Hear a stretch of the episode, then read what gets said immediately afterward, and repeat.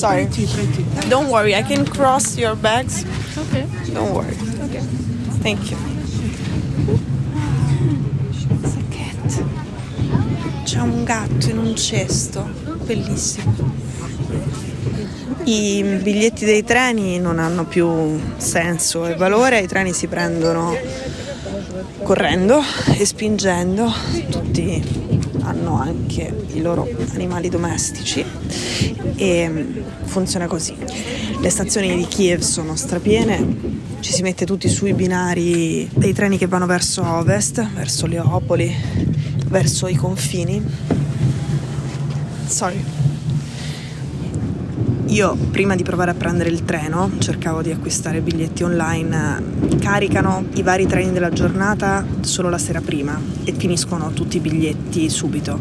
Ce n'era uno alle 4 di mattina, mentre lo stavo acquistando è sparito anche l'ultimo posto, poi una volta arrivata in stazione per provare a prendere qualche treno comunque ho capito che appunto il biglietto non mi sarebbe stato molto utile perché sono saltati ovviamente tutte le tipologie di controlli, tutte le persone che riescono a salire salgono, quando i vagoni sono troppo pieni c'è qualche uomo del, del vagone che spinge giù le persone che cercano di salire per mantenere una situazione vivibile sul vagone in cui si trova lui e la sua famiglia. Io avevo cercato di comprare prima un biglietto del pullman perché quelli si trovavano, si potevano pagare, ti rilasciavano il biglietto in PDF mi sono presentata alla stazione dei pullman, c'erano molte persone che come me avevano comprato il biglietto ma non c'erano i pullman, quindi poi mi sono spostata in una stazione ferroviaria. Ho provato anche con un BlaBlaCar, con una macchina in condivisione, avevo un appuntamento in Maidan, nella piazza centrale di Kiev, questa mattina, nella tarda mattinata. Poi, diciamo, avevo fatto tutte le procedure, avevo prenotato il posto e questa mattina è saltato, forse anche perché appunto il centro di Kiev da cui doveva partire la macchina e Maidan sono molto vicine alla sede dell'intelligence ucraina che i russi hanno già avvisato che si preparano a bombardare. Quindi il guidatore ha annullato la corsa, io a quel punto sono andata in stazione, non nella stazione principale, in una delle stazioni secondarie di Kiev, perché la stazione principale in questo momento lì è praticamente impossibile muoversi, anche solo fare qualche passo.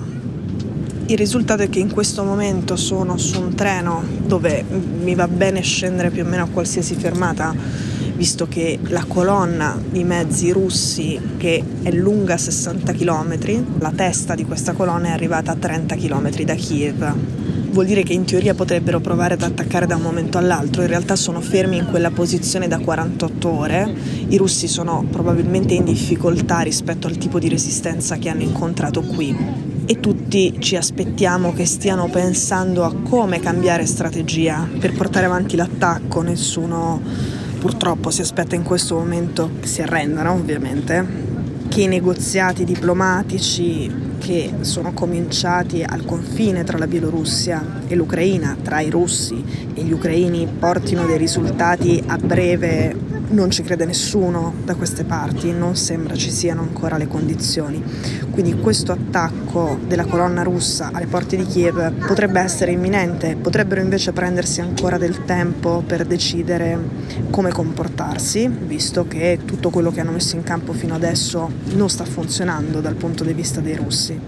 Potrebbero diventare molto più cruenti, il tipo di bombardamenti sono già cambiati rispetto a quando è cominciata l'invasione sono diventati più massicci, sono diventati più randomici e quindi più pericolosi. Ieri dicevamo che l'utilizzo di razzi e di missili è più pericoloso dei raid aerei e i razzi e i missili si stanno intensificando. Ovviamente il caso più eclatante è il lanciarazzi multiplo sparato contro la facciata della piazza principale di Kharkiv, la seconda città ucraina con più di un milione di abitanti.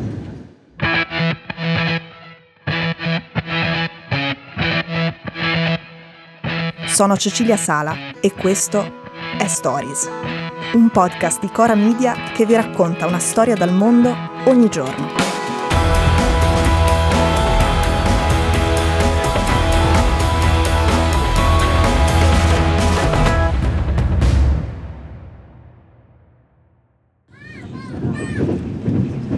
Quindi l'attacco a Kiev potrebbe iniziare da un momento all'altro oppure i russi potrebbero prendersi ancora del tempo e rimanere fermi nella posizione in cui sono per pensare a come muoversi e a come comportarsi, per riorganizzare i loro piani.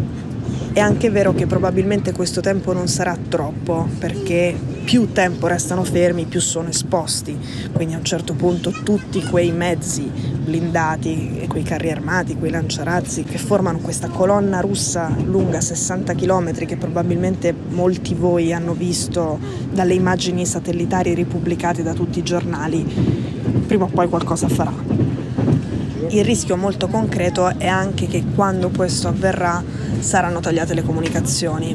Ovviamente io non riuscirei a quel punto più a registrare le puntate, ma non riuscirei neanche più dal bunker in cui mi dovrei trovare nel caso di bombardamenti e combattimenti a capire cosa sta succedendo fuori. L'hotel in cui mi trovavo poi mi ha detto che avrebbe finito le scorte di cibo in dieci giorni e il problema è anche che ero rimasta praticamente da sola. È un hotel enorme, gigantesco, dove possono stare centinaia e centinaia di clienti e dove eravamo rimasti in quattro e l'hotel quando insomma i clienti sono così pochi e si riducevano di giorno in giorno era pronto a chiudere da un momento all'altro.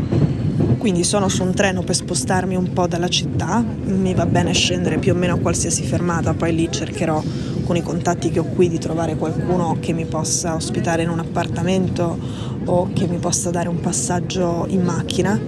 In questo momento sono sul treno e sono da sola, nel senso non ho un traduttore. Eh, ho provato a parlare in inglese ad alcune persone, per ora non ho trovato persone che, che parlino inglese, comunico diciamo, per fargli capire quello che intendo soprattutto a gesti. Slava Ucraini!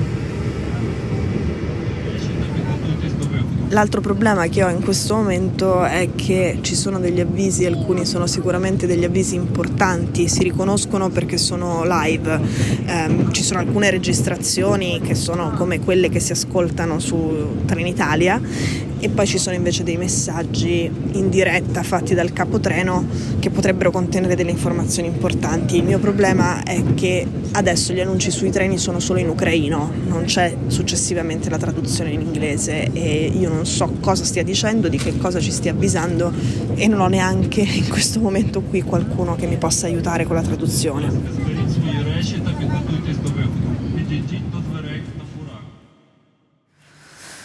Sono scesa alla stazione di Khmelinsky, a metà strada tra Kiev e Leopoli. Il problema è che trovare posto a ovest per dormire è complicatissimo perché tutti gli ucraini dell'est e tutti gli ucraini di Kiev che non sono pronti a impugnare un fucile a combattere stanno scappando verso ovest.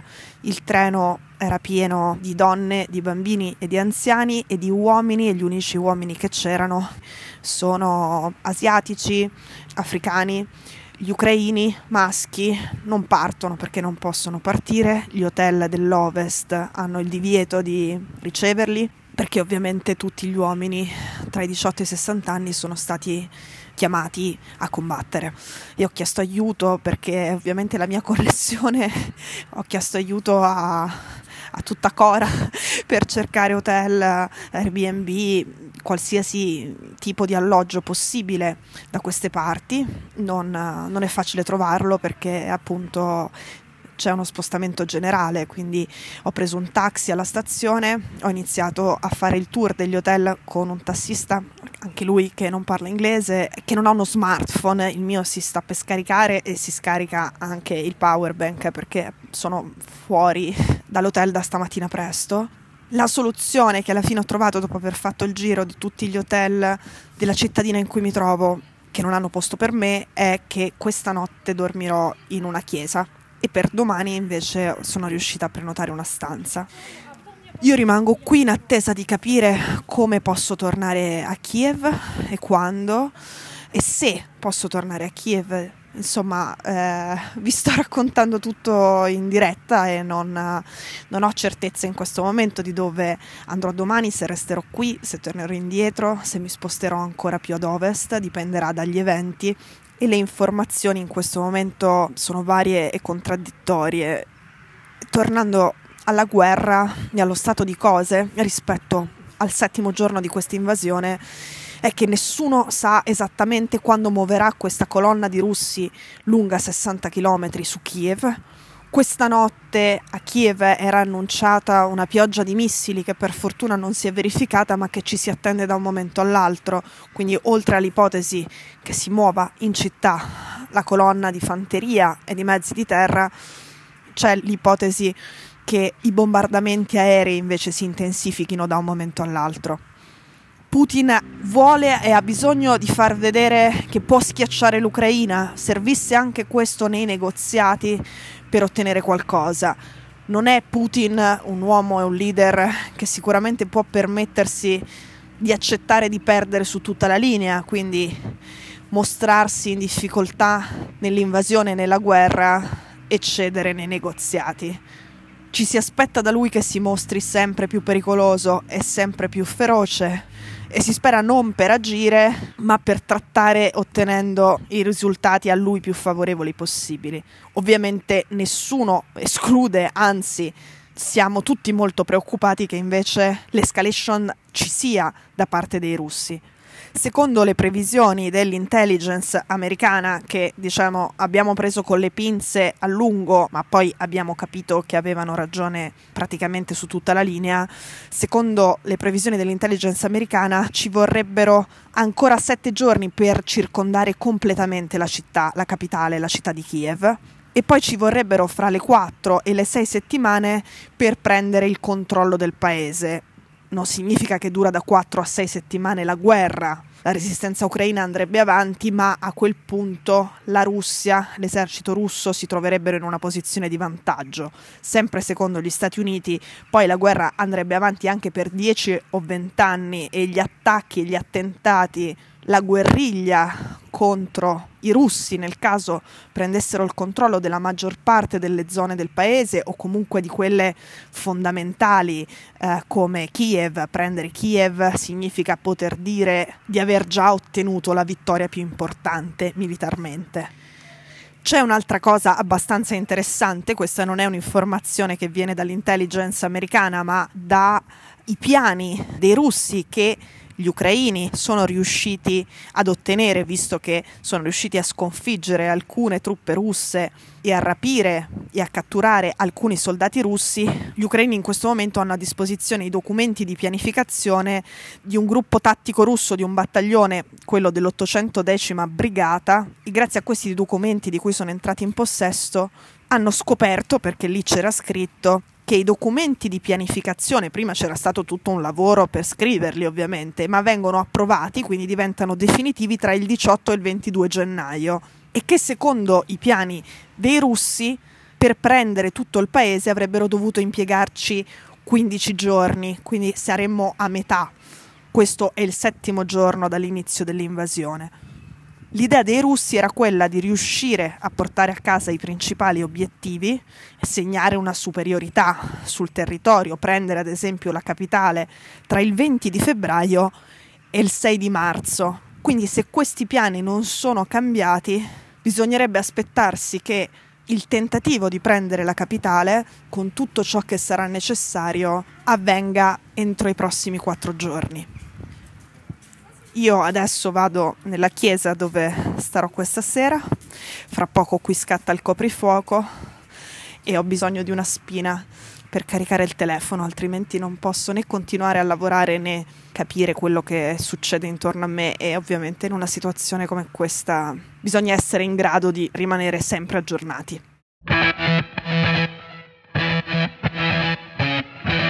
Stories è un podcast di Cecilia Sala prodotto da Cora Media. La cura editoriale è di Francesca Milano. L'advisor è Pablo Trincia. La producer è Monica De Benedictis. La post-produzione e il sound design sono di Daniele Marinello. La sigla e la supervisione del suono e della musica sono di Luca Micheli.